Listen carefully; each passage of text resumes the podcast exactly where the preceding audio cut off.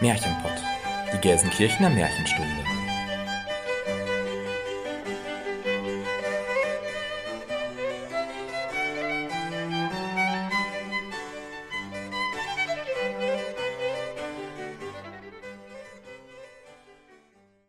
Hallo und herzlich willkommen zum Märchenpott, unserem Märchenpodcast. Wir sind Jenny Christian und Elena. Und wir nehmen euch mit in die weite Welt der Märchen. In die Welt von Es war einmal und wenn sie nicht gestorben sind. In die Welt von schönen Prinzessinnen und bösen Hexen, von guten Feen, mutigen Abenteurern und verwunschenen Königreichen. In die Welt von Schneewittchen, Dornröschen und Hänsel und Gretel. Aber auch in eine unbekannte Welt, in der euch Figuren und Erzählungen begegnen werden, die ihr noch nicht so gut kennt. Wir unterteilen unsere Folgen in Märchenstunde und Märchenkunde. In der Märchenstunde sprechen wir euch ein Hörspiel ein, in der darauffolgenden Märchenkunde-Folge tauschen wir uns dann darüber aus und analysieren und diskutieren Aspekte zu einem bestimmten Oberthema. Dabei sagen wir auch unsere Meinung, die natürlich keinen Anspruch auf Allgemeingültigkeit hat. Vielmehr geht es uns darum zu zeigen, wie zeitlos, aktuell und vielschichtig Märchen sind und warum wir uns ein bisschen Märchenzauber im Alltag bewahren sollten. Und damit beginnen wir mit unserer Folge 27 und dem Thema Tod im Märchen.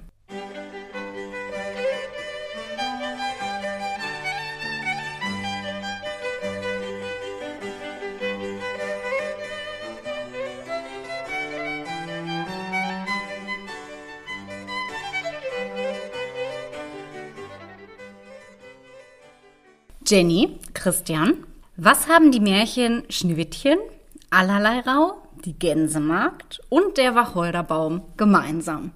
Da stirbt jemand? Am Anfang. Ja, ihr seid super, genau. Sie alle beginnen mit dem Tod. Also wir haben direkt am Anfang einen wunderschönen Dualismus. Der Tod als Beginn, in diesem Fall als Beginn des Märchens, als Auftakt einer Geschichte und letztendlich auch als Auslöser von Konflikten. Das sind übrigens ja auch alles Märchen, die wir schon in unseren Märchenstunden hatten. Also könnt ihr gerne nochmal nachhören. Mmh, warte. Das war's. Das war's. Folge zu Ende. Und in, ein bisschen mehr gibt's noch auf Insta, aber vielleicht auch nicht.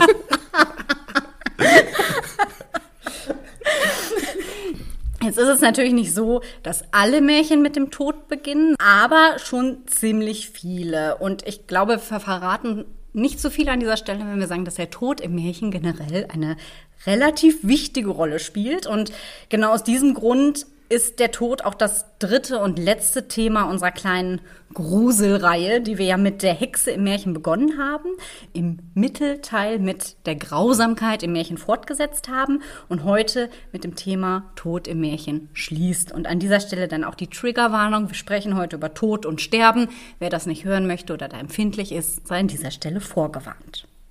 Zum Einstieg habe ich jetzt direkt mal noch eine Frage an euch. Wenn ihr das Wort Tod hört oder der Tod, was für ein Bild habt ihr dann vor Augen? Ich muss immer an Uwe Kröger, an Uwe Kröger aus dem Musical Elisabeth denken. Elisabeth? Ja. Ich habe schon so ein bisschen den Sensemann vor Augen, aber jetzt nicht unbedingt so wie aus einem Horrorfilm oder einem Gruselstreifen, sondern eher in so ein weites Gewand gehüllt, auch mit so einer Kapuze und der Sense in der Hand, aber irgendwie eher sanft und nicht so bedrohlich. Mhm. Ja, ich würde das auch sagen. Also ich habe auch tatsächlich diese beiden Bilder. Zum einen der Tod aus dem Musical Elisabeth, aber zum anderen natürlich diese ganz klassische Darstellung vom Sensenmann. An der Stelle auch eine kleine Anekdote. Ich habe mich selbst mal als Sensenmann verkleidet, nämlich zur Mottowoche äh, im Abitur. Ich weiß nicht, ob ihr euch daran noch erinnert. Da habe ich mhm. auch äh, meine Mama, danke Mama, wie immer, hat mir eine äh, schöne Kutte genäht. Sie war braun und nicht schwarz, weil wir haben leider keinen schwarzen Stoff gekriegt. Aber ich hatte dann so eine coole Kutte und habe mir dann das Gesicht wie so ein Totenkopf angemalt. Das war sehr cool und das war, glaube ich, zum Motto Horror. Das war ganz cool. Ich hätte sonst gefragt, was war das? Idole? Hattest du da eigentlich auch eine Sense? Ich weiß das gar nicht mehr. Nein, ich glaube, ich habe keine Sense gehabt, aber mein Bruder, der hat mir mal, weil ich war ein großer Sailor Moon Fan oder bin es immer noch. Und weil ich ja Sailor Saturn, die Kriegerin des Todes, so toll fand, hat er mir tatsächlich aus Holz mal eine Sense gemacht. Ich fand die immer richtig cool und habe damit dann auch immer gespielt, dass ich die Kriegerin der Stille und der Vernichtung. Wenn also Sailor Moon für alle, die es nicht kennen, ist ein Anime und Manga aus Japan, war vor allem in den 90ern sehr berühmt. Das aber nur am Rande. Eigentlich geht es ja um den Tod. Und ich habe mir so ein bisschen die Frage gestellt, warum stellen wir uns den Tod eigentlich so als Sensenmann vor, mit Kutter und dieses Skelett, dann manchmal eben noch mit der Sense in der Hand, weil ich glaube, Wahrscheinlich wird es auch euch da draußen so gehen, egal was ihr sonst noch damit verbindet, ob jetzt wie Jenny und ich als äh, Musical-Fans vielleicht Elisabeth oder irgendeine Cartoon-Reihe oder was auch immer, aber wahrscheinlich das erste Bild, das trotzdem irgendwie jeder hat, ist dieser Sensenmann. Das hat sich doch, glaube ich, in unseren Köpfen sehr verfestigt, dieses Bild. Und bevor wir das so ein bisschen ergründen, stellt sich vielleicht grundsätzlich vorab erstmal die Frage, wieso wir dem Tod überhaupt ein Gesicht geben wollen und warum wir das Bedürfnis haben, ihn überhaupt als irgendetwas darzustellen. Denn eigentlich ist der Tod ja etwas sehr Universelles, etwas sehr Unausweichliches, dem wir alle früher oder später im Leben irgendwie begegnen und der uns selber früher oder später eben auch irgendwann mal trifft.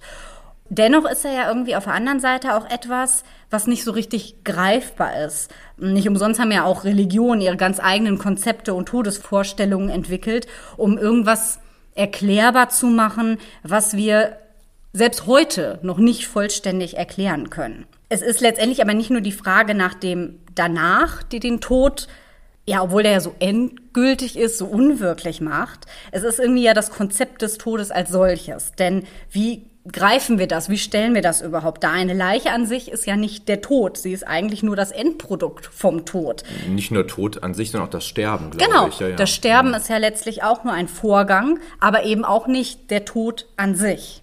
Und wenn man den Tod mal definieren möchte, dann ist es der Tod ist das Ende des Lebens beziehungsweise das endgültige Versagen aller lebenserhaltenden Funktionsabläufe wie wir aus dem Film Gevatter Tod gelernt haben, ne, die Alten sagten nicht, er ist gestorben, sondern Wiegsit. Er hat aufgehört zu leben. Also er hat gelebt. Ja. ja.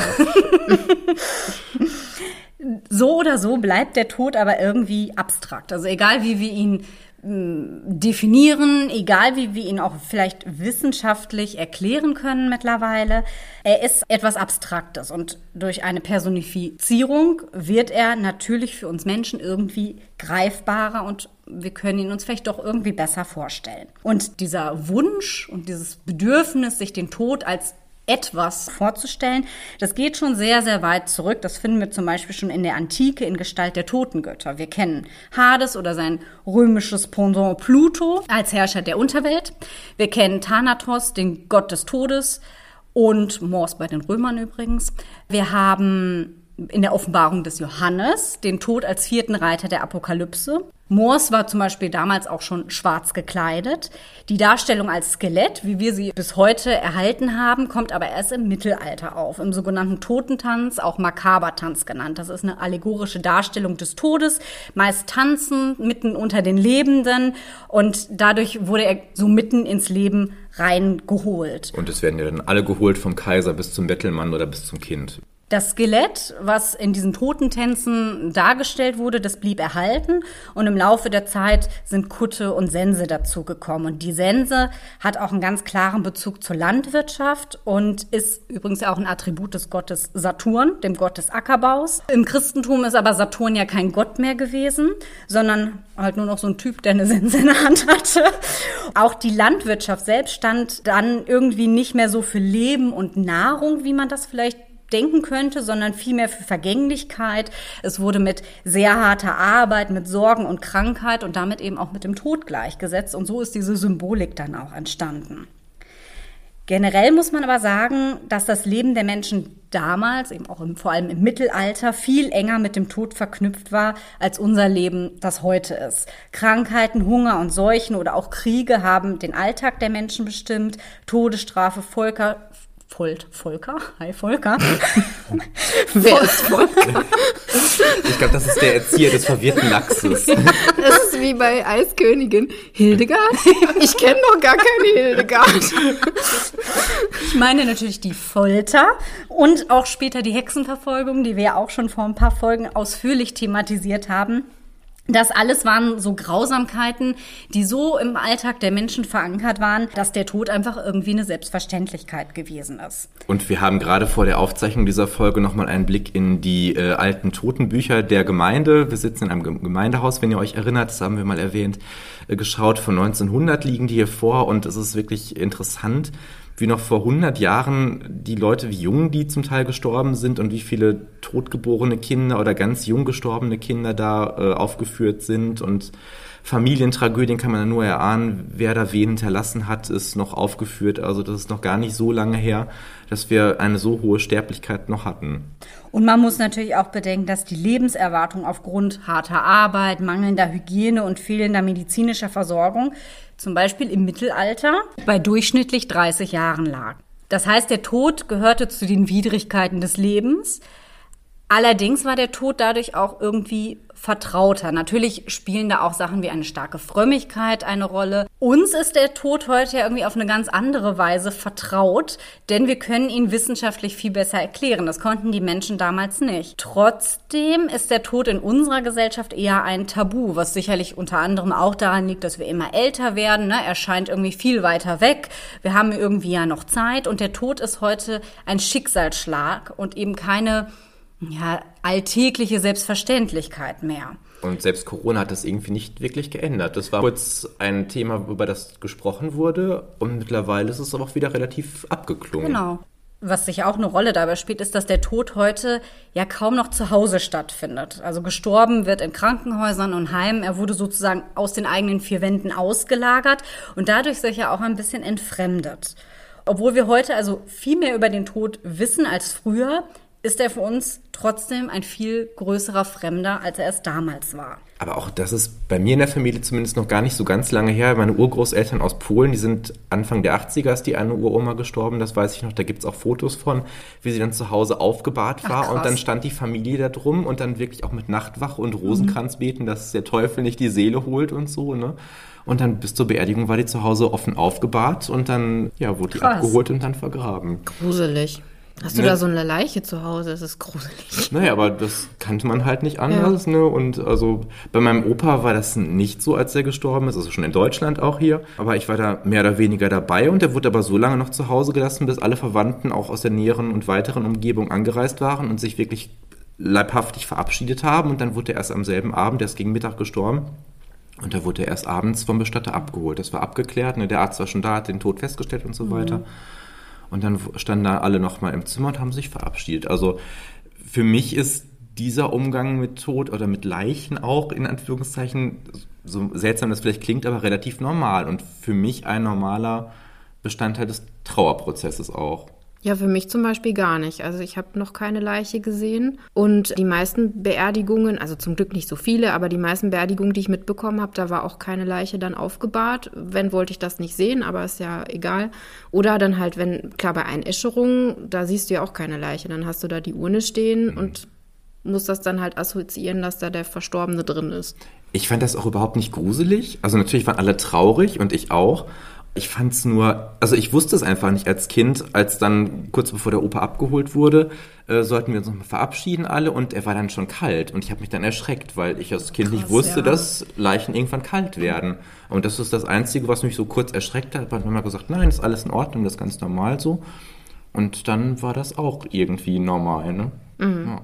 Ja, letztlich ist das ja quasi genau das, was für die Menschen früher halt mhm. völlig normal war. Ne? Und für uns oder für viele von uns wahrscheinlich eher so ist wie bei dir, Jenny. Also bei mir ist es auch so. Es ist halt was Fremdes, mhm. was, was man auch irgendwie als gruselig empfindet, was einem Angst einflößt.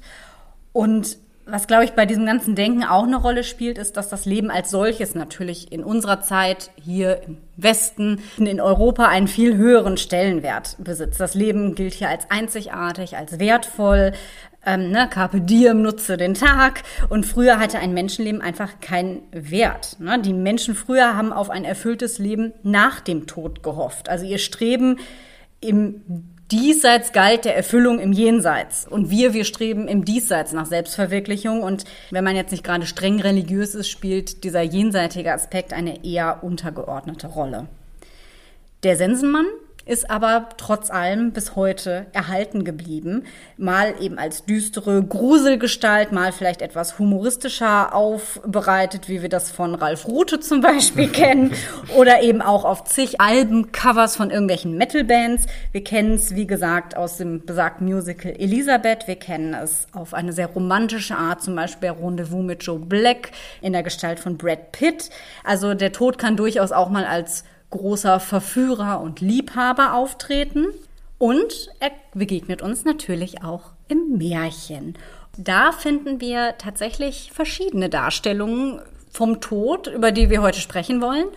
Und wie der Tod im Märchen konkret dargestellt wird, das habe ich jetzt gerade gesagt, dass wir uns das heute anschauen. Aber wir beginnen mit dem Märchen aus unserer letzten Märchenstunde und das ist der Gevatter Tod.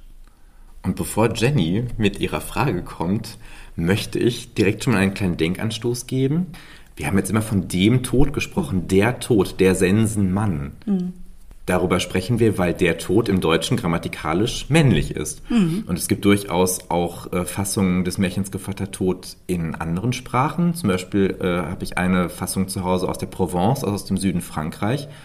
Und da ist es halt nicht ein Gevatter, sondern eine Gevatterin, weil La Mort ist im Französischen eben weiblich. Mhm. Und ich glaube, das ist dann nochmal eine ganz andere Vorstellung des Todes oder der Tödin, das wird ja zum Teil dann auch so eingedeutscht, die dann auch das Leben, glaube ich, prägen. Also ich kann mir den Tod weiblich irgendwie nicht vorstellen. Oder sagen wir so, der Tod ist für mich schon immer männlich gewesen und auch für in meiner Vorstellung ist er das. Ja, für mich auch, mhm. weil es ist ja die, wenn wir es jetzt mal rein biologisch auch sehen, ist es ja die Mutter, die Leben gibt.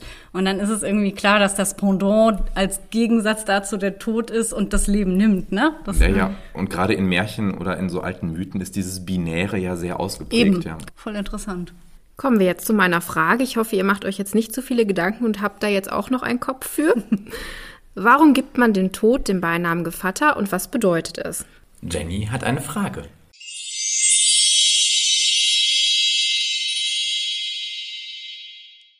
Also Gevatter ist eine veraltete Form für Pate oder auch Taufpate. Die ursprüngliche Bedeutung ist auch geistiger Mitvater oder Mitvater in geistlicher Verantwortung. Der Taufpate ist im Christentum für die christliche Erziehung des Kindes letztendlich verantwortlich. Gerade haben wir auch schon von Elena gehört, es gibt ja auch noch andere Namen für den Tod. Also man sagt nicht nur Gevattertod, es gibt ja auch den Sensenmann oder auch den Schnitter.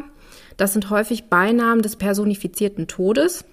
Diese stammen aus dem Mittelalter, wo man sich den Tod, wie wir auch gerade schon gehört haben, als gerippenhaftes Skelett mit einer Sense vorgestellt hatte. Und die Sense war dazu da, den Menschen den Kopf oder sonstiges abzumähen. Also quasi diese agrarische Vorstellung. Gevatter kann aber auch ein Kamerad oder Kumpan sein des Lebens. Und da hat man im Prinzip dann die Verbindung zum Tod, weil der Tod ja quasi der ständige Begleiter im Leben ist. Man kann ja jederzeit sterben. Auch das ist wieder eine Frage der Perspektive. Wir sagen immer, wir leben aber wir können ab einem gewissen Alter auch eigentlich sagen, wir sterben schon oder der Verfall beginnt. Also mhm. bis, keine Ahnung, 21 oder was wird alles noch erneuert und danach geht es mehr oder weniger mhm. weg ab. Die ersten grauen Haare kommen oder gar keine Haare mehr, wie bei ja. mir zum Beispiel. Ne?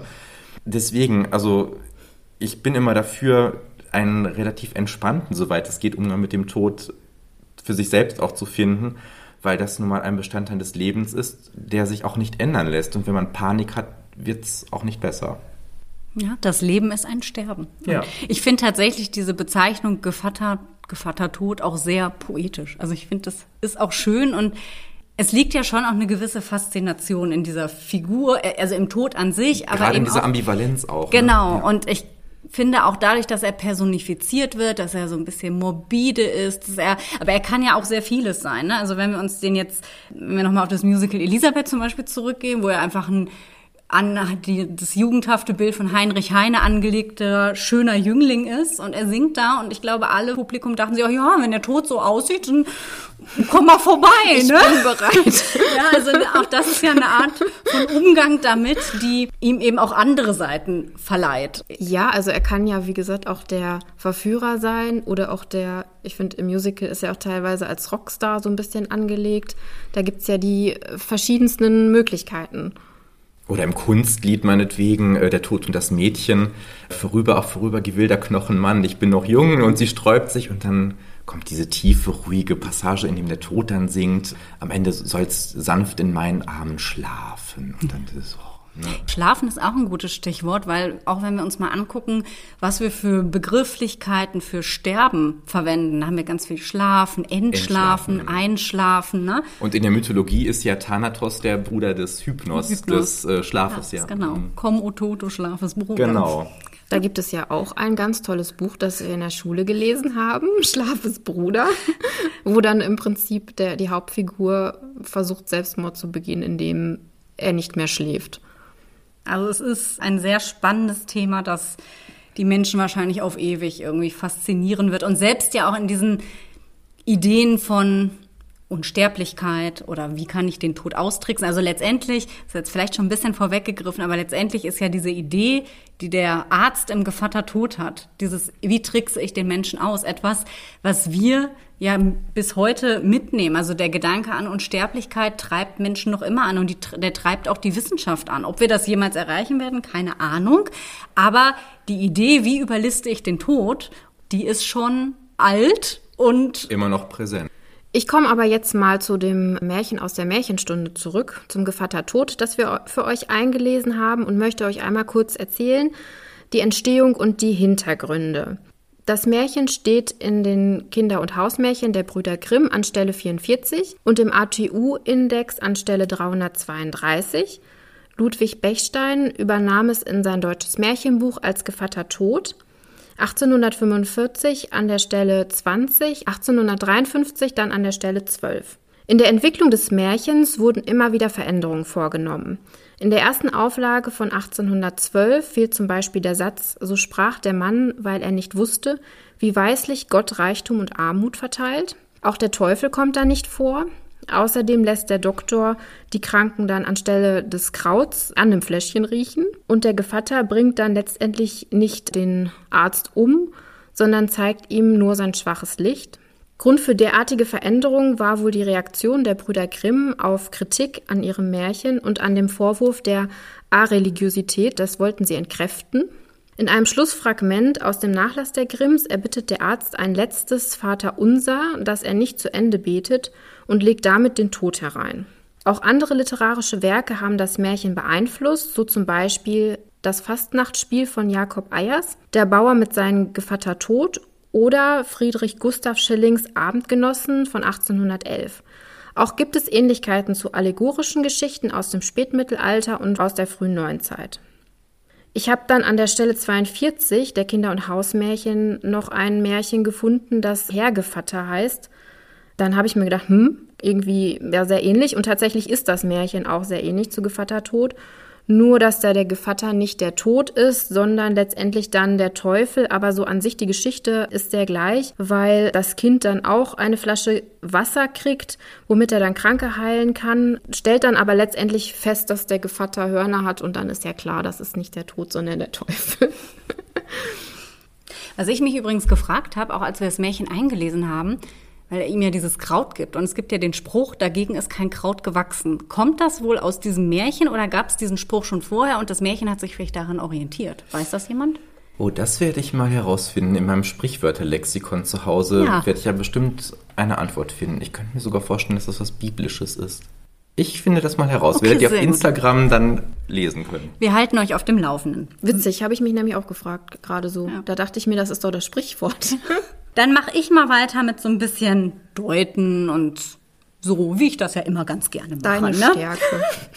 Also, was wir hier haben, ist, dass der Tod hier der Namensgeber und auch der Protagonist in dem Märchen ist. Und er nimmt auch eine absolute Sonderstellung ein. Denn die Figurenkonstellation an sich ist wie wir es aus vielen Märchen schon kennen, in Gegensätzen aufgebaut. Wir haben den armen Mann im Kontrast zu seinem späteren reichen und berühmten Sohn. Wir haben den König und dessen Tochter, der ebenfalls einen Gegenpart dazu darstellen, damit diesen Gegensatz von arm und reich aufmacht, den wir schon sehr gut kennen. Wir haben Gott und Teufel, wir haben Arzt und Tod als Lebensretter und Lebensnehmender. Wir haben Macht und Ohnmacht, da es ja der Tod ist, der die Entscheidung trifft, ob jemand stirbt oder leben darf. Und den Tod zu betrügen, das bedeutet eben Konsequenzen zu tragen. Denn, das lernen wir auch aus dem Märchen, den Tod kannst du nicht besiegen. Ebenso übermächtig wie der Tod müssten ja eigentlich, zumindest wenn wir nach unserer christlich geprägten Vorstellung gehen, Teufel und Gott sein. Aber während Gott und Teufel eine Einheit bilden, steht der Tod ja doch für sich. Er ist ja so der dritte Part. Gott und Teufel sind die extremsten Gegensätze, die wir in der christlichen Religion finden. Sie sind Gegenspieler, die ohne einander nicht existieren können. Sie symbolisieren Gut und Böse. Der Tod aber macht diese Unterscheidung eben nicht. Das wird im Märchen ja auch nochmal ganz klar angesprochen. Für ihn sind eben alle Menschen gleich. Und ob du fromm oder sündhaft gelebt hast, ob du arm bist oder reich, all das ist für den Tod nicht von Belang. Er ist neutral, urteilt nicht und ist damit vielleicht sogar gerechter als Gott und der Teufel. Ja, so ist der Tod im Märchen auch der einzige der drei, der näher beschrieben wird, nämlich als dürrbeinig. Und da lässt dann eben auch wieder der Sensenmann grüßen. Interessanterweise lernen wir auch sein Reich, sein Totenreich ein bisschen näher kennen. Wir haben die Kerzen, die herunterbrennen. Es ist von Anfang an also festgelegt, wie lange ein Mensch leben darf. Und ein weiteres Motiv dieses Märchens ist mal wieder die Gier. Und hier im wahrsten Sinne des Wortes die Todsünde, Gier. Der Arzt, der aus ärmlichen Verhältnissen stammt, erlangt eben mit Hilfe seines Gevatters Ruhm und Reichtum. Also er leitet ihn durchaus auf einen guten und schönen Lebensweg, aber dem Menschen wie immer reicht das eben nicht. Und er will immer mehr, immer mehr, immer mehr. Das führt zur Unehrlichkeit und zu Betrug. Also er betrügt letztlich dem, der für ihn das Allerbeste bewirkt hat. Ja, und den Trick, den er dann anwendet, also dass er den, im Märchen wird ja immer gesagt, der Tod steht zu den Füßen und dann weiß er eben, der wird sterben. Und das geht tatsächlich auf einen alten Volksglauben zurück, wo man sich halt vorgestellt hat, dass der Schutzengel des Kindes nach der Taufe eben den Platz am Kopf des Menschen einnimmt und da auf ihn aufpasst. Und deswegen kann der Tod ihn dann nicht mitnehmen und deswegen muss der Tod immer auf der nicht bewachten Seite stehen. Dieses Motiv, das gab es in der Literatur durchaus aber auch anders herum, wo es dann so war, dass zu Häupten quasi der Tod stand und zu Füßen die Leute gesund waren. Aber man hat es öfter so rum gehabt, wie wir es auch im Märchen hatten. Wenn, wenn der Tod zum Häupten steht, dann ist der Mensch wird dann gesund und zu Füßen tot. Also es gab beide Motive, aber das aus dem Märchen, das war letztendlich dann in der Literatur öfter. Ich glaube, bei den Grimms war es ja in der Erstauflage sogar auch erst andersrum und wurde dann später gewechselt. Und durch das Grimmsche Märchen hat sich diese Form erst kanonisiert. Ja, die Hörerinnen und Hörer, die uns regelmäßig hören, wissen ja, dass ich eine Schwäche für Eugen Drewermann habe und er hat auch dieses Märchen natürlich analysiert. Es ist wieder soweit. Wir müssen dir eigentlich auch so einen Jingle machen. Ja, Drewermann. genau. Das ist eure Hausaufgabe fürs nächste Mal. Super. Ich werde aber euch heute tatsächlich nicht Drewermanns Deutung des Märchens Der Gevatter Tod vorstellen. Ich werde nur ganz kurz einen Satz aus dem Märchen wiederholen. Und zwar den der Tod selbst spricht zu seinem Patensohn. Denn wer mich zum Freunde hat, dem kann's nicht fehlen. Das ist in dem Märchen ja erstmal so gemeint, dass er materiell gut versorgt ist und ebenso zu Ruhm und Reichtum gelangt. Aber wenn wir das jetzt auf eine metaphysischere Ebene einmal ziehen möchten, dann ist es das, was ich auch gerade schon mal erwähnt habe, dieser in Anführungszeichen entspannte oder vielleicht sogar freundschaftliche Bezug zum Tod ist etwas, das nach Ansicht Revermanns und vieler Theologen und Psychoanalytiker auch einen gewissen inneren Frieden bringen kann. Das ist aber nicht alles, was ich euch von Drewermann mit auf den Weg geben möchte. Natürlich, Natürlich nicht. Das wäre jetzt auch enttäuschend gewesen. Um Gottes Willen, nein. Aber ich habe ein Märchen entdeckt, in dem es auch um den Tod geht, wenn noch etwas versteckt. Und zwar ist das Märchen Fundevogel, auch aus der Grimmschen Sammlung, das ich als äh, Kind äh, kennengelernt habe. Ich fand diesen Titel schon ganz faszinierend immer und konnte mir darunter nichts vorstellen. Ich hatte aber keine Gesamtausgabe als, als Kind äh, und musste dann irgendwie auf entweder ein Buch aus der Stadtbücherei oder von Bekannten, das ich mal geliehen hatte, zurückgreifen. Und dieser äh, seltsame Name hatte mich sehr neugierig gemacht und ich war dann ein bisschen enttäuscht, weil es auch ein sehr kurzes Märchen war und am Ende dachte ich mir, hm, was ist eigentlich die Aussage dieses Märchens? Und interessanterweise, die Deutung Drewermanns vom Fundevogel ist der Auslöser für mich gewesen, mich näher mit Drewermann zu beschäftigen, weil diese Interpretation mich wirklich, wie sagt man so schön, abgeholt hat. Ich werde es ganz kurz zusammenfassen. Also ein Förster geht in den Wald, findet ein schreiendes Baby in einem Vogelnest, was offensichtlich aus dem Schoß der Mutter geraubt wurde. Er holt das Kind aus dem Nest herunter, nimmt es mit nach Hause, zieht es mit seiner leiblichen Tochter als Adoptivkind groß. Eines Tages ist der Förster auf der Jagd und die Köchin, die Sanne, fängt an, Wasser in den Kessel zu schütten und es zum Kochen zu bringen. Und das Lenchen, die Stiefschwester ähm, oder Adoptivschwester vom Fundevogel, also wegen seiner Herkunft oder wegen seines Auffindens wurde er eben Fundevogel genannt, fragt die Sanne, ja, was machst du denn da mit dem ganzen Wasser? Und dann sagt sie, naja, wenn du es keinem verrätst, morgen, wenn der Vater nochmal auf die Jagd geht, will ich den Fundevogel hineinwerfen und kochen. Und das Lenchen sagt dann natürlich dem Fundevogel Bescheid und dieser Satz, der sich ständig wiederholt, verlässest du mich nicht so, verlasse dich auch nicht, nun und immer mehr, so ein Treuespur, ein geschwisterlicher. Und es beginnt eine magische Flucht. Das ist ja ein äh, Topos, der in vielen Märchen, unter anderem auch beim liebsten Roland und so weiter auftaucht. Und äh, sie fliehen. Und die Sanne, die Köchin, schickt drei Knechte hinterher. Und beim ersten Mal verwandeln sich Fundevogel und Lenchen in einen Rosenstrauch und Lenchen in eine Rose. Und die Knechte der Sanne entdecken sie so nicht, gehen wieder zurück und sagt, ihr Narren, ne, ihr hättet das Büschlein zerhacken sollen und die Rose mitbringen. Beim zweiten Mal verwandelt sich Fundevogel in eine Kirche und Lenchen in ein Krönchen darin. Und auch wieder die äh, Knechte erkennen sie nicht und gehen zurück. Und beim dritten Mal geht aber die Sanne selbst hinterher. Und da verwandelt äh, sich Fundevogel in einen See und das Lenchen in eine Ente. Und die Sanne möchte diesen See aussaufen ähm, aber, ja. Die hat aber Durst. ja, äh, aber, ähm, um so halt den Fundevogel zu vernichten. Aber das Entchen zieht die Sanne hinein in den Teich und die Sanne muss ertrinken. Und so ist dann die Sanne besiegt und es ist alles gut ausgegangen. Und ich dachte mir, hm, irgendwie verstehe ich das Märchen nicht. Ne? Und ihr, euch geht's, ich sehe es ja, dann aus komisch. Gesichtern, ne? was soll's sagen? Den Anfang äh, lasse ich mal weg, aber diese magische Flucht ist das, was Drewermann zu seiner Deutung in Bezug auf Leben und Tod, äh, was da den, den Mittelpunkt bildet. Und zwar ist es einmal diese drei Lebensphasen, die dargestellt werden, also immer die Jugend, die Schönheit der Rose und dieses, naja, mir kann nichts passieren. Und die Knechte, die Boten des Todes, also die Sanne ist letztlich eine weibliche Todesfigur, ähm, er deutet sie so als Mutter Natur weil die mhm. Natur zwar auch irgendwie hervorbringt, aber auch wieder aufnimmt. Mhm. Ne?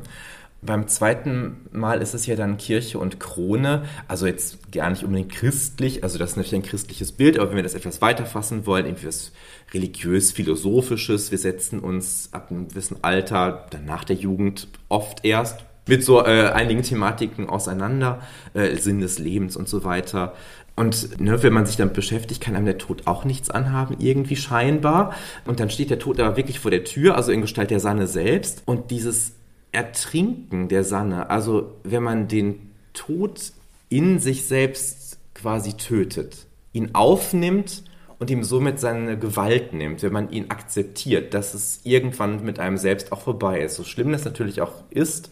Und es ist sicherlich auch nicht schön, wenn man Angehörige verliert und so weiter. Aber das ist eben ein Umstand, der sich nicht ändern lässt. Am Ende müssen wir alle mal dran glauben.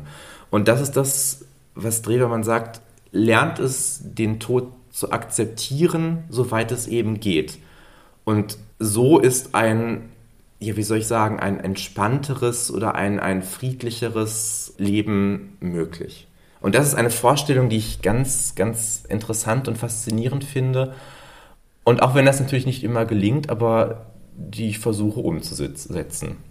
Es gibt doch auch diesen Spruch, ich weiß nicht von wem der ist, wie je eher wir beginnen, den Tod als Teil des Lebens ja. zu begreifen, desto eher beginnen wir wahrhaftig zu leben. Das glaube ich auch, ja, weil also irgendwie ist ja gesellschaftlich das so, dass wir eben halt nur, solange wir noch jung sind oder solange es noch geht, uns optisch jung halten sollen mit diversen Cremes und so weiter und, und äh, Haare tönen oder was weiß ich, ne? Oder jugendlich kleiden, was auch immer das heißen mag. Und ob das nicht auch mal nach hinten losgehen kann, ist noch eine ganz andere Frage. und dass man das halt so lange, wie es geht, weiterführt und dass man in seinem Berufsleben auch äh, so das alles hinnimmt, die Einschränkungen in der Freizeit und dann vieles auch auf das Rentenalter verschiebt. Was aber, wenn es schlecht läuft, auch eventuell gar nicht eintritt. Ne? Und dieses, ach ja, das mache ich später mal, wenn ich in Rente bin, das kann alles klappen, aber das muss nicht klappen, beziehungsweise wenn wir dann das Rentenalter erleben, wer weiß, wie das bei uns mal sein wird. Welche Rente? Ne? Ob wir dann bis 70 arbeiten müssen, bis 75 und Die wie auch tragen das uns dann... tot raus. Ich glaube auch, ja, ja. Aber davon abgesehen, es soll auch ermutigen und ermuntern, dass wir im Hier und Jetzt leben und zumindest soweit es geht. Natürlich müssen die meisten von uns irgendwie arbeiten und ihr Geld verdienen, weil wir etwas zu essen brauchen, weil wir ein Dach über dem Kopf brauchen, etwas anzuziehen und so weiter. Aber dass wir trotzdem genug Zeit uns auch nehmen, Sachen zu machen, die uns Spaß machen, wie zum Beispiel diesen Podcast. Interessanterweise ist ja dann die Sanne als Todesfigur oder Personifizierung des Todes ja auch ganz, ganz anders angelegt als der Gevatter Tod.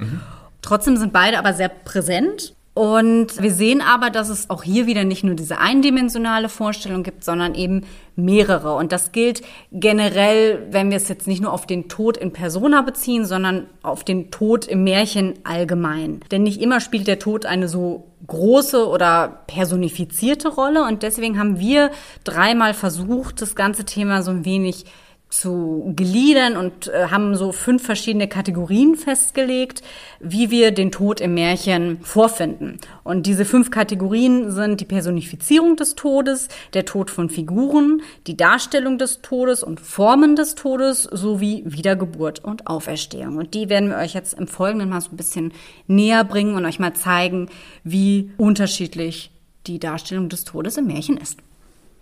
Ich fange an mit der Personifizierung des Todes. Der Tod tritt ja nicht nur im Gevatter Tod auf als Person, sondern es gibt auch andere Märchen, in denen der Tod personifiziert ist. Zum Beispiel Der Tod im Pflaumenbaum, ein französisches Märchen. Oder auch Die Boten des Todes. Und dort spielt der Tod eine zentrale Rolle. Im Gegensatz zu anderen personifizierten Angstgestalten, wie jetzt zum Beispiel dem Teufel, die häufig überlistet werden und denen damit auch der Schrecken genommen wird, ist dies beim Tod nicht der Fall und er behält immer seine Macht.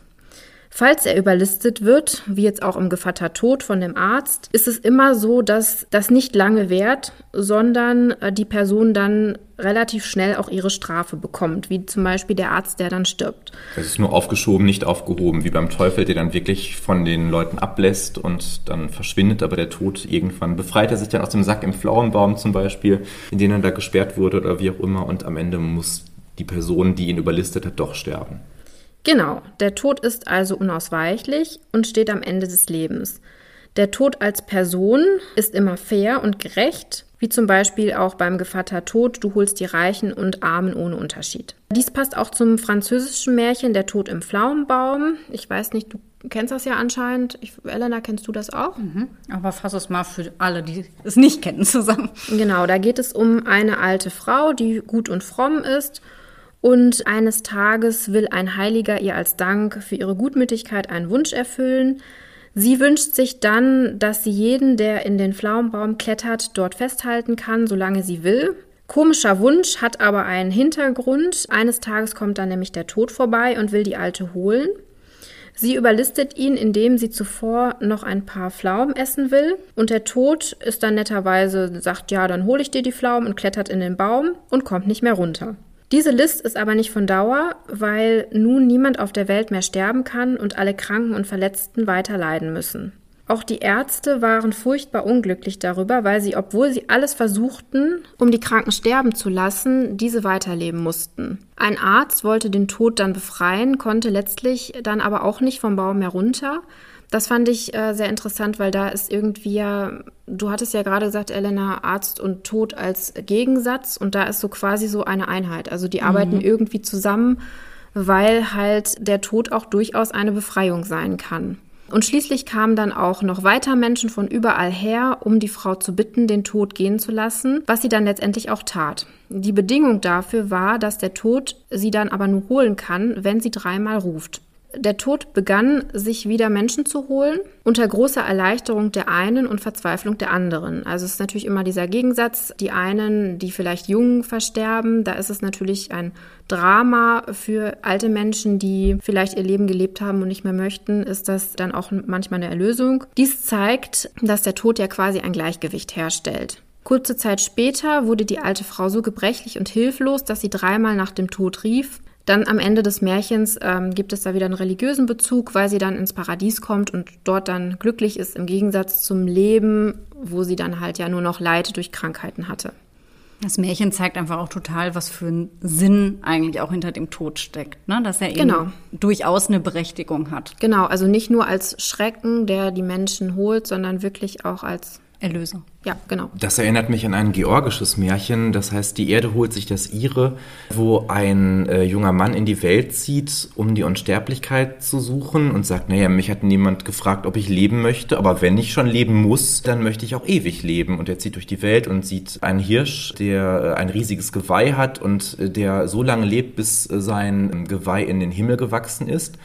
Und er sagt, wenn du bei mir bleibst, dann wirst du so lange leben, bis eben ich auch dann irgendwann sterben muss. Und ich meine, bis ein Hirschgeweih in den Himmel gewachsen ist, natürlich metaphorisch, das dauert sehr lange. Aber er sagt, nein, ganz oder gar nicht, ich will ewig leben. Das ganz lange reicht mir nicht. Dann kommt er zu einem Raben, äh, der eine Schlucht mit seinen Federn füllen muss. Und sobald die Schlucht mit seinen Federn voll ist, muss er auch sterben. Und er sagt ihm auch, der Rabe, zu dem Jüngling, äh, wenn du bei mir bleibst, wirst du so lange leben, bis die Schlucht mit den Federn voll ist. Und er sagt, nein, das reicht mir nicht, das ist zwar sehr lange, aber ich will ewig leben. Und er kommt dann zur Schönheit, zur personifizierten, personifizierten Schönheit, die ihn dann aufnimmt und die sagt, ja, wenn du bei mir bleibst, dann wirst du ewig leben. Und er sagt, ja, okay, in Ordnung, machen wir so. Nur irgendwann wird ihm das überdrüssig und er sagt, na ja, ich möchte meine Mutter noch mal besuchen oder irgendwie, ich habe meine Freunde zurückgelassen und hier irgendwie das, dieses schöne Oberflächliche, irgendwie hat seinen Reiz verloren. Und sie sagt, na ja, okay, ich lasse dich gehen, aber hier hast du drei Äpfel. Wenn du irgendwann mal nicht mehr möchtest, dann musst du diese drei Äpfel essen. Und er geht zurück und auf dem Weg begegnet er dem toten Raben und dem toten Hirsch. Es ist also eine sehr lange Zeit vergangen. Er findet sein altes Dorf wieder und fragt, naja, wo ist meine Mutter? Und also es ist niemand mehr da, also nicht mal irgendwelche Ur-Ur-Urenkel. Und er wird traurig und isst die drei Äpfel, altert dann und stirbt am Ende. In Anführungszeichen glücklich und ähm, ja, die Erde hat sich dann doch das ihre geholt. Schönes Märchen. Ja, ewiges Leben ist halt vielleicht auch nicht immer so sinnvoll. Ein weiteres Märchen, in dem der Tod personifiziert wird, ist Die Boten des Todes, Stelle 177 der Kinder- und Hausmärchen der Grimms. Hier kämpft am Anfang des Märchens ein Riese gegen den Tod und wirft ihn zu Boden. Dieser ist dann so kraftlos und kann keine Menschen mehr sterben lassen, ist so ein bisschen Parallele zum Pflaumenbaum, sodass er sich Sorgen um die Überbevölkerung macht. Ein aktuelles Thema. Genau, da kommt dann wieder die regulierende Aufgabe des Todes zu tragen. Und letztendlich hilft dann ein junger Mann ihm auf. Zum Dank sagt der Tod dann, dass er ihm, bevor er ihn holen wird, drei Boten schicken wird, um sich anzukündigen. Ja, im Laufe seines Lebens ist äh, der Jüngling dann irgendwann nicht mehr ein Jüngling, aber oftmals auch krank. Und eines Tages klopft äh, ihm dann der Tod auf die Schultern. Der Mann wundert sich, dass der Tod gar nicht sein Wort gehalten hat, weil er ja doch zunächst äh, ihm erstmal Boten schicken wollte. Der Tod aber entgegnete ihm, dass er ihm die doch geschickt hat, in Form von Schwindel, Fieber, Gicht, Zahnschmerzen und auch Schlaf. Da haben wir wieder äh, diese literarische Verbindung zwischen Schlaf und Tod, also seinen leiblichen Bruder. Und dann geht letztendlich dann der Mann mit ihm. Ja, eine gewisse Parallele gibt es zu dem Märchen Die Lebenszeit von den Grimms, wo Gott dann die Welt erschafft und so weiter und so fort. Und dann wird eben auch die Lebenszeit zugeteilt. Und Gott sagt zu Menschen, 30 Jahre sollst du leben. Der Mensch sagt, nein, um Gottes Willen. Und wenn ich mein Haus gebaut habe und so weiter, ich will leben. Und einige Tiere sollten auch schon 30 Jahre leben und die hätten gesagt, nee, um Gottes Willen will ich gar nicht. Ne? Also bei der Arbeit, ich möchte lieber ein paar Jahre abgeben und mein Leben verkürzen. So gibt dann äh, Gott dem Menschen 18 Jahre des Esels dazu und 12 Jahre des Hundes und 10 Jahre des Affen. Und ich zitiere, also lebt der Mensch 70 Jahre, ist ja auch aus der Bibel, der Mensch lebt 70 oder 80 Jahre, steht hier im Alten Testament, was ja damals schon viel war. Aber die ersten 30 sind seine menschlichen Jahre, die gehen schnell dahin. Da ist er gesund, heiter, arbeitet mit Lust und freut sich seines Daseins. Hierauf folgen die 18 Jahre des Esels, der wird ihm eine Last nach der anderen aufgelegt. Er muss das Korn tragen, das andere nährt, und Schläge und Tritte sind der Lohn seiner treuen Dienste. Dann kommen die zwölf Jahre des Hundes, da liegt er in den Ecken, knurrt und hat keine Zähne mehr zum Beißen. Und wenn diese Zeit vorüber ist, so machen die zehn Jahre des Affen den Beschluss. Da ist der Mensch schwachköpfig und närrisch, treibt alberne Dinge und wird ein Spott der Kinder. Das ist leider so. Ja. Also auch da wieder das Märchen als Erklärungsversuch für Umstände des Lebens, des alltäglichen Lebens. Den Tod als Person auftreten zu lassen, ist natürlich auch aus literarischer Sicht sehr interessant und gibt natürlich auch so Erzählungen auch so einen gewissen Kunstgriff. Wir haben aber eben auch noch andere Formen und Erscheinungen, in denen uns der Tod begegnet. Und da können wir jetzt den Bogen auch zum Anfang wieder schlagen, nämlich dem Tod von Figuren.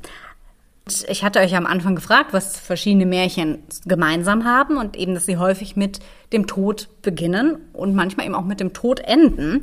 Und auffällig dabei ist aber, dass in Märchen eigentlich nur Nebenfiguren sterben.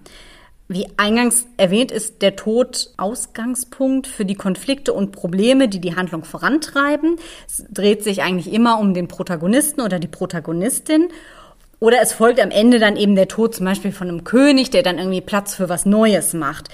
Ansonsten trifft der Tod aber vor allem die Bösen, meist eben als Strafe oder als Folge von grausamen Strafen. Protagonisten sterben nicht oder erleben eben eine Auferstehung, wie wir es ja auch beim Wacholderbaum in unserer Märchenstunde gehört haben. Wir haben aber zum Beispiel auch den Scheintod, der uns bei Schneewittchen oder Dornröschen begegnet erinnern wir uns, dass Schneewittchen, die den Apfel isst, ja sofort zu Boden fällt. Und das kann man tatsächlich auch aus medizinischer Sicht erklären. Das ist nämlich der sogenannte Bolustod. Also ein Tod, der aufgrund eines äh, reflektorischen Herzstillstandes auftritt. Und dieser Herzstillstand wird nämlich durch einen großen Fremdkörper, dem sogenannten Bolus, ausgelöst. Jennys Lieblingswort, Apfelgrütz. Ne? genau. Und der legt sich eben im Bereich der, des Rachens oder des Kehlkopfes fest. Ja gut, bei Schneewittchen kommt noch das schnell wirkende Gift hinzu, aber man kann manche Todesarten in Märchen tatsächlich auch medizinisch erklären. Also wir haben bei Schneewittchen zum Beispiel den klaren Fall von Atemwegsverlegung. Bei Dornröschen begegnet uns ja des Todesbruder, nämlich der Schlaf. Sie fällt ja dann in einen tausendjährigen, hundertjährigen, jetzt übertreiben wir mal nicht, in einen hundertjährigen Schlaf. Oft wird der Tod aber auch nur knapp erwähnt. Ne? Also es ist auch oft dann nur so ein Nebensatz. Bei Hänsel und Gretel zum Beispiel, als sie nach Hause kamen, da war aber schon die böse Stiefmutter gestorben oder ja. sowas. Wir erfahren vom Tod aber auch durch Bezeichnungen wie Witwe oder Witwer. Letztendlich auch die Stiefmutter selbst bringt ja zum Ausdruck, dass da irgendwie ein Tod in der Familie nun mal stattgefunden hat. Weil Scheidung hat damals ja nicht stattfinden Eben. können. Eben. Das heißt, der Tod ist nicht immer der große Star da, wie im Gevatter, aber er ist ich glaube, also ich will mich jetzt nicht zu weit aus dem Fenster lehnen, aber zumindest bei den Grimms wahrscheinlich in einem Großteil der Märchen, zumindest in einem Nebensatz oder so rauslesbar. Also vielleicht nicht omnipräsent, aber sehr, sehr präsent auf jeden Fall. Genau. Allein dieser Satz, ne, den wir auch im Intro haben, und wenn sie nicht gestorben sind. Genau. Ne? Kommen wir zur Darstellung des Todes, denn auch die spielt eine Rolle und die haben wir ja schon in unserer letzten Märchenkunde angesprochen, als es so um die Grausamkeit im Märchen geht. Ja, grundsätzlich, das haben wir auch da schon gesagt, kann man festhalten, dass das Sterben im Märchen nur knapp umrissen wird. Also auf ausführliche Schilderung des Todeskampfes oder ausschmückende Adjektive wird komplett verzichtet. Der Sterbeprozess selbst nimmt auch einen eher untergeordneten Aspekt ein, so wie es eben auch den damaligen Begebenheiten entsprach. Sterben war, wie wir auch schon besprochen haben heute, etwas ganz Alltägliches und deswegen steht er auch oft am Anfang des Märchens, um eben zu sagen, ja, es ist halt jemand gestorben, aber das Leben geht eben weiter. Ja, wir haben eine gewisse Normalität von Sterben und Tod, die sich eben auch im Märchen widerspiegelt. Auch der Tod selbst ist eine Gewissheit des Lebens und meist ebenfalls nur kurz bis gar nicht beschrieben. Er ist erwartbar, unvermeidbar, meist direkt und unvermittelt und das wird dadurch verdeutlicht, wenn er als Personifizierung dem Menschen gegenübertritt und meist eben auch untermauert. Mit mir kann man nicht verhandeln und es gibt kein Entkommen. Ja, der Tod als solches tritt aber meist nicht natürlich ein im Märchen bis auf wenige Ausnahmen, die wir meistens bei den Elternteilen finden, sondern meistens auf eine sehr unnatürliche Weise. Und das bringt uns eben zu der Frage, wie wird im Märchen gestorben und der Kategorie, welche Formen des Todes haben wir denn eigentlich? Welche fallen euch denn da mal so spontan ein? Als Gänsemarkt-Fan natürlich das mit Nägeln ausgeschlagene Fass, was so in einem weißen Pferd die Gasse auf und ab geschleift wird. Im Ofen verbrennen. Der Soldat im blauen Licht soll gehängt werden, wird aber dann gerettet. Ertrinken? Ja, ganz oft ertrinken, das stimmt, ja. Kopf ab. Verbrennen der Hexe bei Brüderchen und Schwesterchen zum Beispiel. Glühende Pantoffeln bei Schneewittchen. Mhm. Ja, das könnten wir wahrscheinlich jetzt so ewig weitermachen.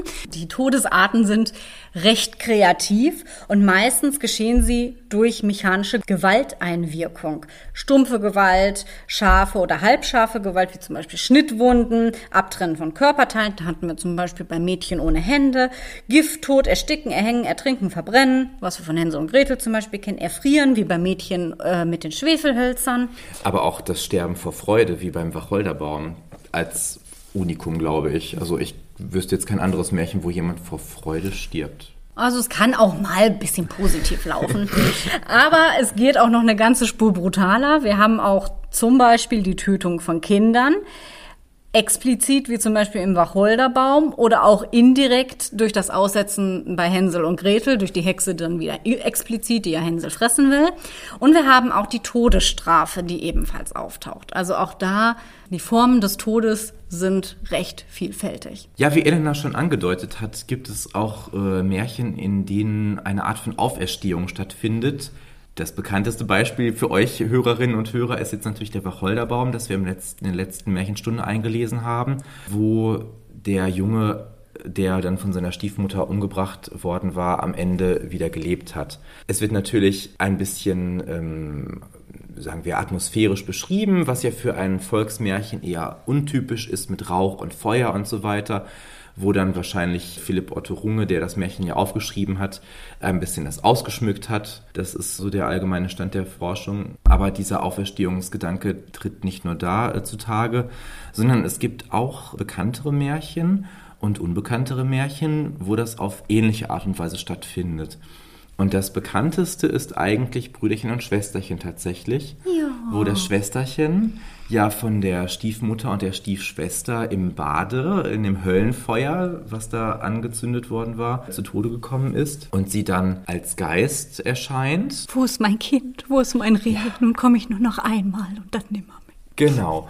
ähm, und es gibt eine ganz ähnliche Form in zwei etwas unbekannteren Grimmschen Märchen. Und zwar ist das einmal die drei Männern im Walde und die weiße und die schwarze Braut wo dann auch die angehende Königin von Stiefmutter und Stiefschwester interessanterweise immer auch umgebracht wird und dann auch dem König oder dem, dem äh, Kind oder dem Küchenjungen erscheint allerdings nicht in Geistergestalt, also in menschlicher Form mehr oder weniger, sondern beide Male in Gestalt einer Ente, womit wir auch wieder so einen Bezug zum Wacholderbaum haben, diese Gestalt des Seelenvogels, die, wie gesagt, seit dem alten Ägypten ja auch schon existiert.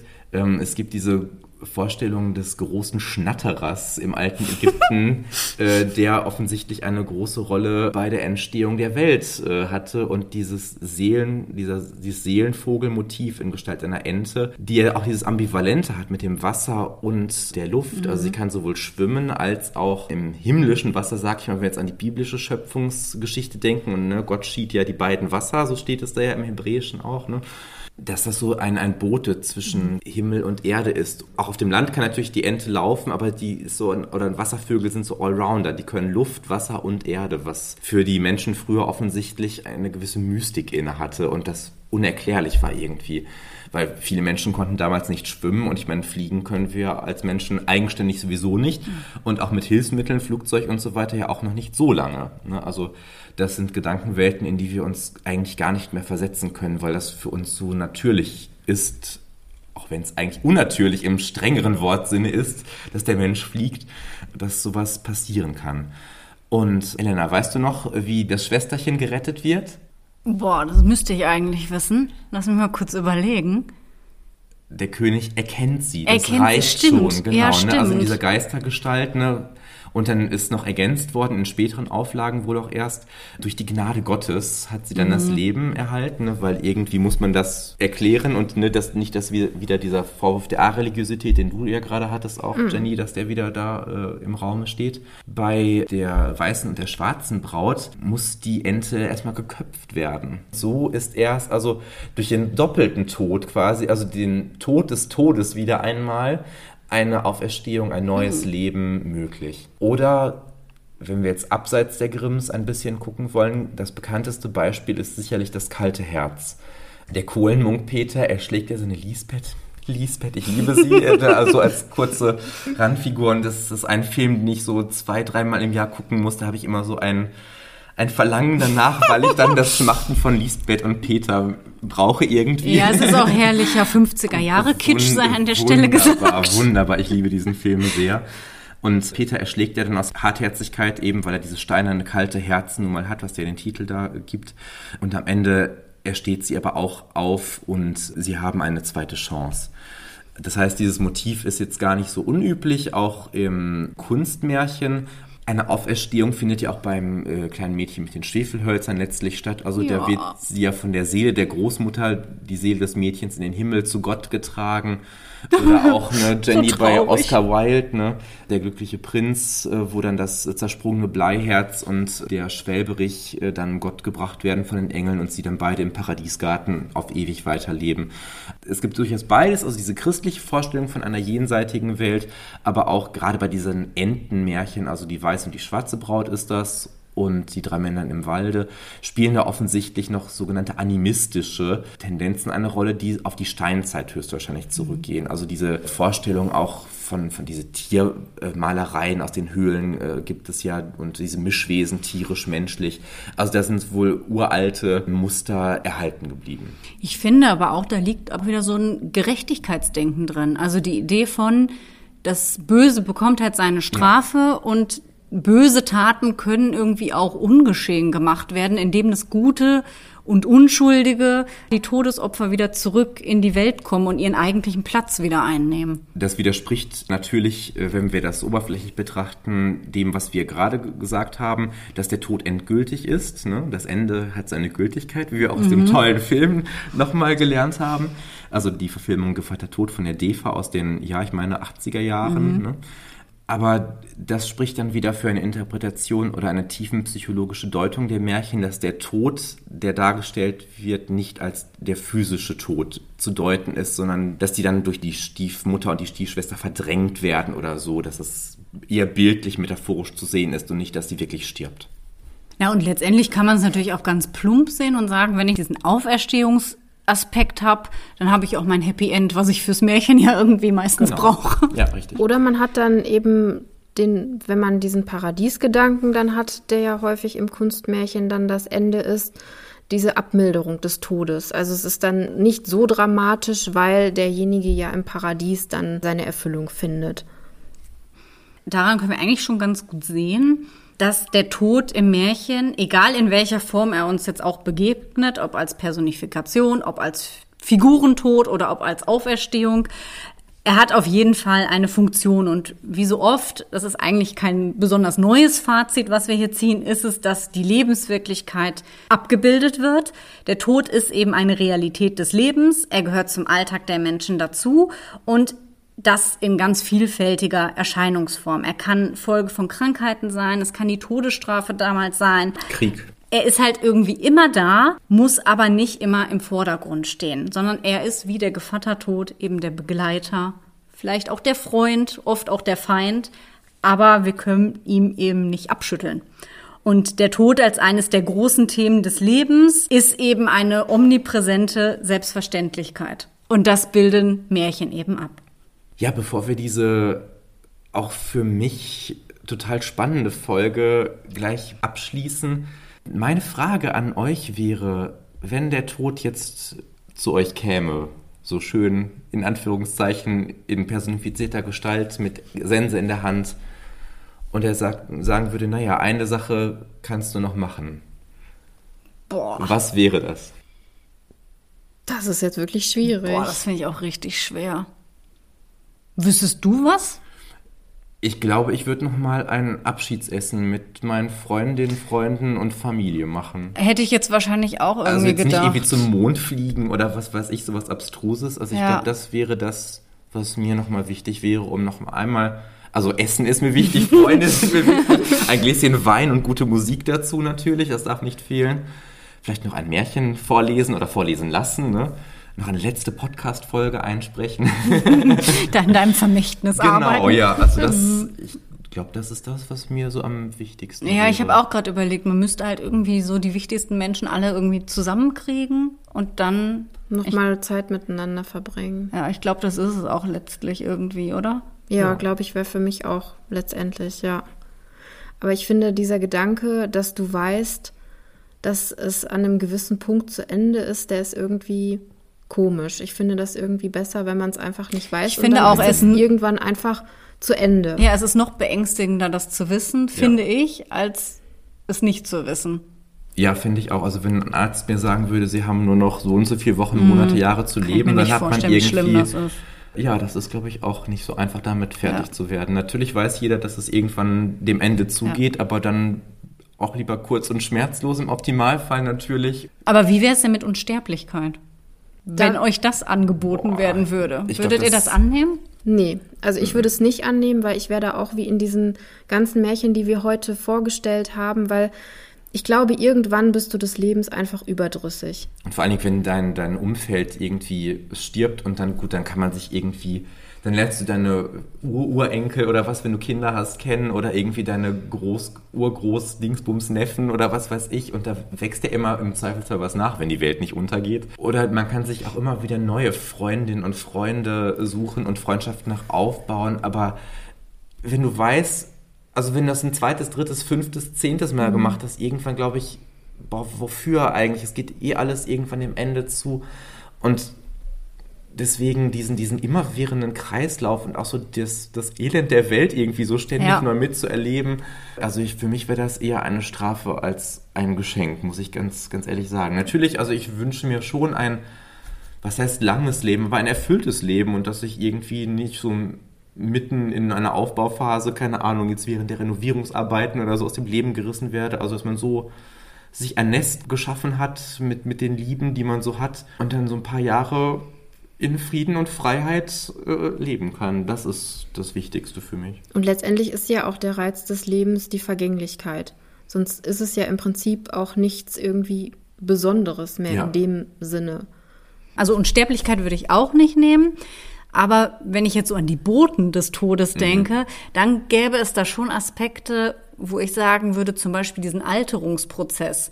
Also den zu stoppen, finde ich durchaus reizvoll, weil ich die Idee, dass ich mit 80, wenn ich halt in Rente wäre oder ne, nicht mehr arbeiten müsste oder was auch immer, dann noch genau die Sachen machen könnte, die ich mit 20 machen möchte und einfach diesem körperlichen Verfall entkommen könnte, das finde ich tatsächlich schon sehr reizvoll, muss ich sagen. Das brauche ich nicht. Aber wäre das dann eher aus optisch-kosmetischen Gründen oder wäre diese Mobilitätseinschränkung und so weiter, diese Gebrechen, was, was dich da stören würde? In erster Linie, ich weiß es ja durch meinen Bandscheibenvorfall, ist es auf jeden Fall dieses Gebrechen, weil ich das ganz fürchterlich finde. Diese Erfahrung, du kannst dich nicht mehr bewegen. Jeder Schritt schmerzt einfach nur noch. Das ist der Horror.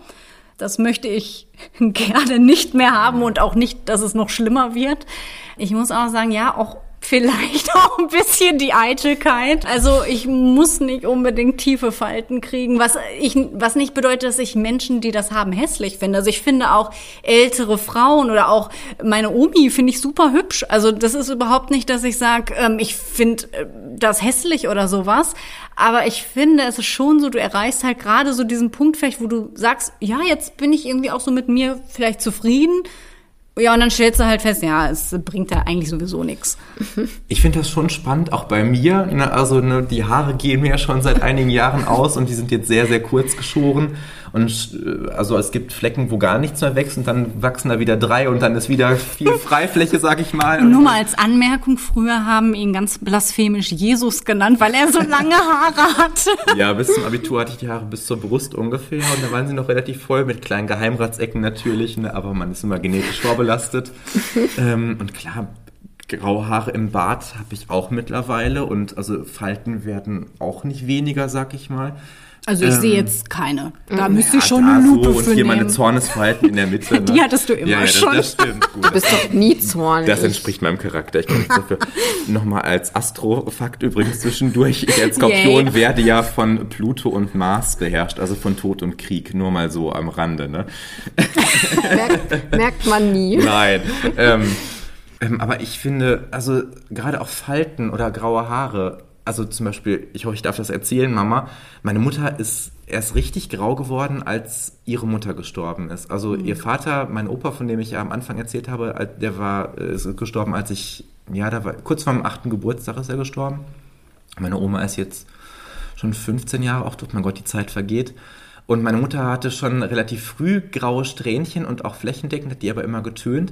Aber nach dem Tod meiner Oma, ihrer Mutter, ist sie dann erst richtig komplett grau geworden. Da hat sie dann noch aufgehört, die Haare zu tönen und zu färben, weil es dann auch einheitlich war und auch vielleicht so ein bisschen, entschuldige, dass ich gerade die küchenpsychologisch über dich spreche, Mama, äh, um auch so das, dieses Annehmen ne, diese, der mhm. eigenen Vergänglichkeit vielleicht so ein bisschen. Also ich glaube, das ist auch ein Aspekt, der dann eine Rolle spielt.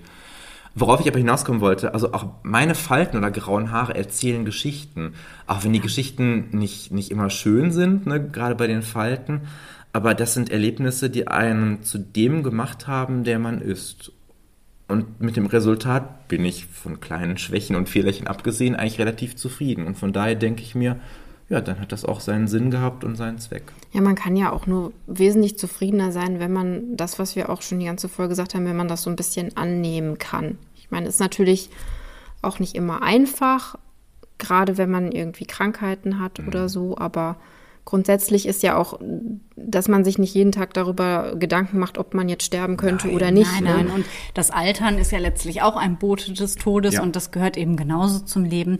Es war jetzt auch nur eine Was wäre wenn Frage. Genau. Und da gibt's glaube ich, schon so gewisse Aspekte, wo man sagen würde, das müsste nicht unbedingt sein, weil das eben doch die Lebensqualität im schlimmsten Fall sehr einschränken kann. Weil Panik vor dem Tod, das habe ich im Bekanntenkreis auch jetzt festgestellt durch Corona. Ich kenne Leute, die wirklich sich so aus dem Leben zurückgezogen haben, aus Angst davor, sich anzustecken und daran irgendwie zu sterben, dass die meiner Meinung nach auch so ein bisschen am Leben vorbeileben. Ne? Also man muss ja sich immer fragen, also natürlich Selbstschutz auf jeden Fall und auch der Schutz von anderen natürlich, ne? Aber zu welchem Preis? Das ist immer die Frage. Und wenn man dann wirklich nur noch zu Hause im Kämmerlein hockt und nicht mehr vor die Tür geht und selbst dann ist man nicht, nicht gefeit davor, dann weiß ich nicht, also für mich persönlich, das muss ja Gott sei Dank auch jeder selbst entscheiden, für mich wäre das kein lebenswertes Leben mehr zum Beispiel. Ist ja auch im Endeffekt das Dilemma der alten Menschen ja. jetzt in Corona-Zeiten gewesen, dass die einfach nicht mehr so viel Zeit haben, aber auf der anderen Seite muss dann da ähm, die Gesundheit steht dann da im Vordergrund.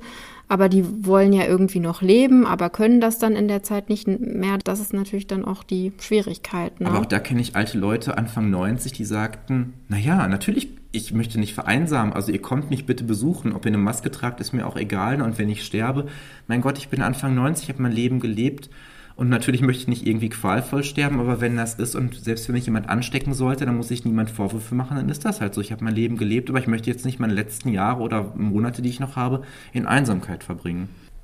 Ein Stichwort, das wir vorhin ja auch schon hatten, ist das Gleichgewicht. Also, dass der Tod ja das Gleichgewicht letztendlich hält. Und ich glaube, das gilt auch für einen selber. Man selber muss ein Gleichgewicht finden, wie man damit lebt und wie sehr man sich mit diesem Thema auseinandersetzt oder wie man damit umgeht, das ist natürlich eine total individuelle Sache. Ich glaube, wir drei haben eine gewisse Faszination dafür. Andere Menschen schieben das lieber vor sich weg. Andere Leute haben da wirklich große Angst vor, die man natürlich auch absolut respektieren muss. Manche Menschen haben ja leider auch sehr schlimme Todeserfahrungen in ihrem Leben gemacht. Andere bleiben davon weitestgehend verschont. Das ist ja auch so wahnsinnig facettenreich, dass letztendlich auch da kein Patentrezept auszustellen ist. Und natürlich, wenn man so Sprüche sagt, ja, wenn du die, die, den Tod als Realität des Lebens begreifst, dann lebst du wahrhaftig. Das ist letztendlich ja auch nur ein Küchenspruch. Das kann man für sich realisieren, aber es gibt natürlich auch Fälle, wo das nicht möglich ist und wo Leute wahrscheinlich sagen, geh mir damit weg. Mein Umgang ist eben ein ganz anderer und der ist eben so und da kann man auch nicht immer werten. Nein, das auf keinen Fall. Und wie ich auch schon anfangs sagte, jeder Todesfall ist natürlich immer irgendwie schlimm, ob der nun absehbar ist oder nicht. Und gerade in diesem Jahr hatte ich auch einige Todesfälle in Familie und, und Bekanntenkreis und so weiter. Das ist natürlich immer ein Schock, wenn man die Nachricht bekommt und dann Beerdigung finde ich jetzt auch nicht toll. Also wenn das Leute sind, die irgendwie eine Rolle in meinem Leben gespielt haben. Aber auch da denke ich mir, nach einer gewissen Zeit der Trauer und der Traurigkeit, auch im wortwörtlichen Sinne natürlich, denke ich mir dann, ja, aber was hat dieser Mensch dir gegeben? Was hat er für Spuren hinterlassen? Und wie lebt er in deinen Gedanken, in deinem Herzen auch, auch weiter? Und das ist dann doch am Ende das, das Wichtigste in der ganzen Sache. Und das kann diese Schmerzen, die das natürlich auch hinterlässt und die Wunden und Narben werden auch nicht heilen, aber lindern auf jeden Fall. Das denke ich schon. Okay, wir hatten es eigentlich geschafft, dass das Thema gar nicht so depri und düster war. Jetzt driftet es vielleicht doch so ein bisschen in diese Richtung ab. Eigentlich wollten wir abschließend was Fröhliches sagen. Ja, das stimmt. Aber ich glaube, man sieht daran einfach, und das ist ja das, was die Märchen auch zeigen, es ist einfach ein universelles Thema. Es ist ein wahnsinnig vielfältiges und spannendes Thema, das man auf ganz, ganz vielfältige Weise ergründen und thematisieren kann. Und ich glaube, sich da mal ein paar Gedanken zuzumachen, das ist auf jeden Fall eine Bereicherung. Fand ich diese Folge aber auf jeden Fall. Wir hoffen natürlich, dass wir euch heute einen Anlass gegeben haben, das ein bisschen natürlich nicht auf depressive und zermarternde Weise zu tun, sondern auf eine, ja, wie soll ich sagen, doch entspannte Art und Weise, wie wir das hoffentlich heute auch getan haben und hoffen, dass wir da einen positiven Beitrag leisten konnten. Und in der nächsten Folge gehen wir dann in Richtung Weihnachten. Da wird es dann auf jeden Fall besinnlicher und fröhlicher. Also das düstere Triptychon habt ihr jetzt hinter euch. es wird ganz besinnlich und beschaulich. Wobei, ich spoilere, zu Beginn unserer Geschichte der nächsten Märchenstunde steht auch der Tod. Ja, dann würde ich sagen, wenn wir nicht gestorben sind, dann hören wir uns bald wieder. Musik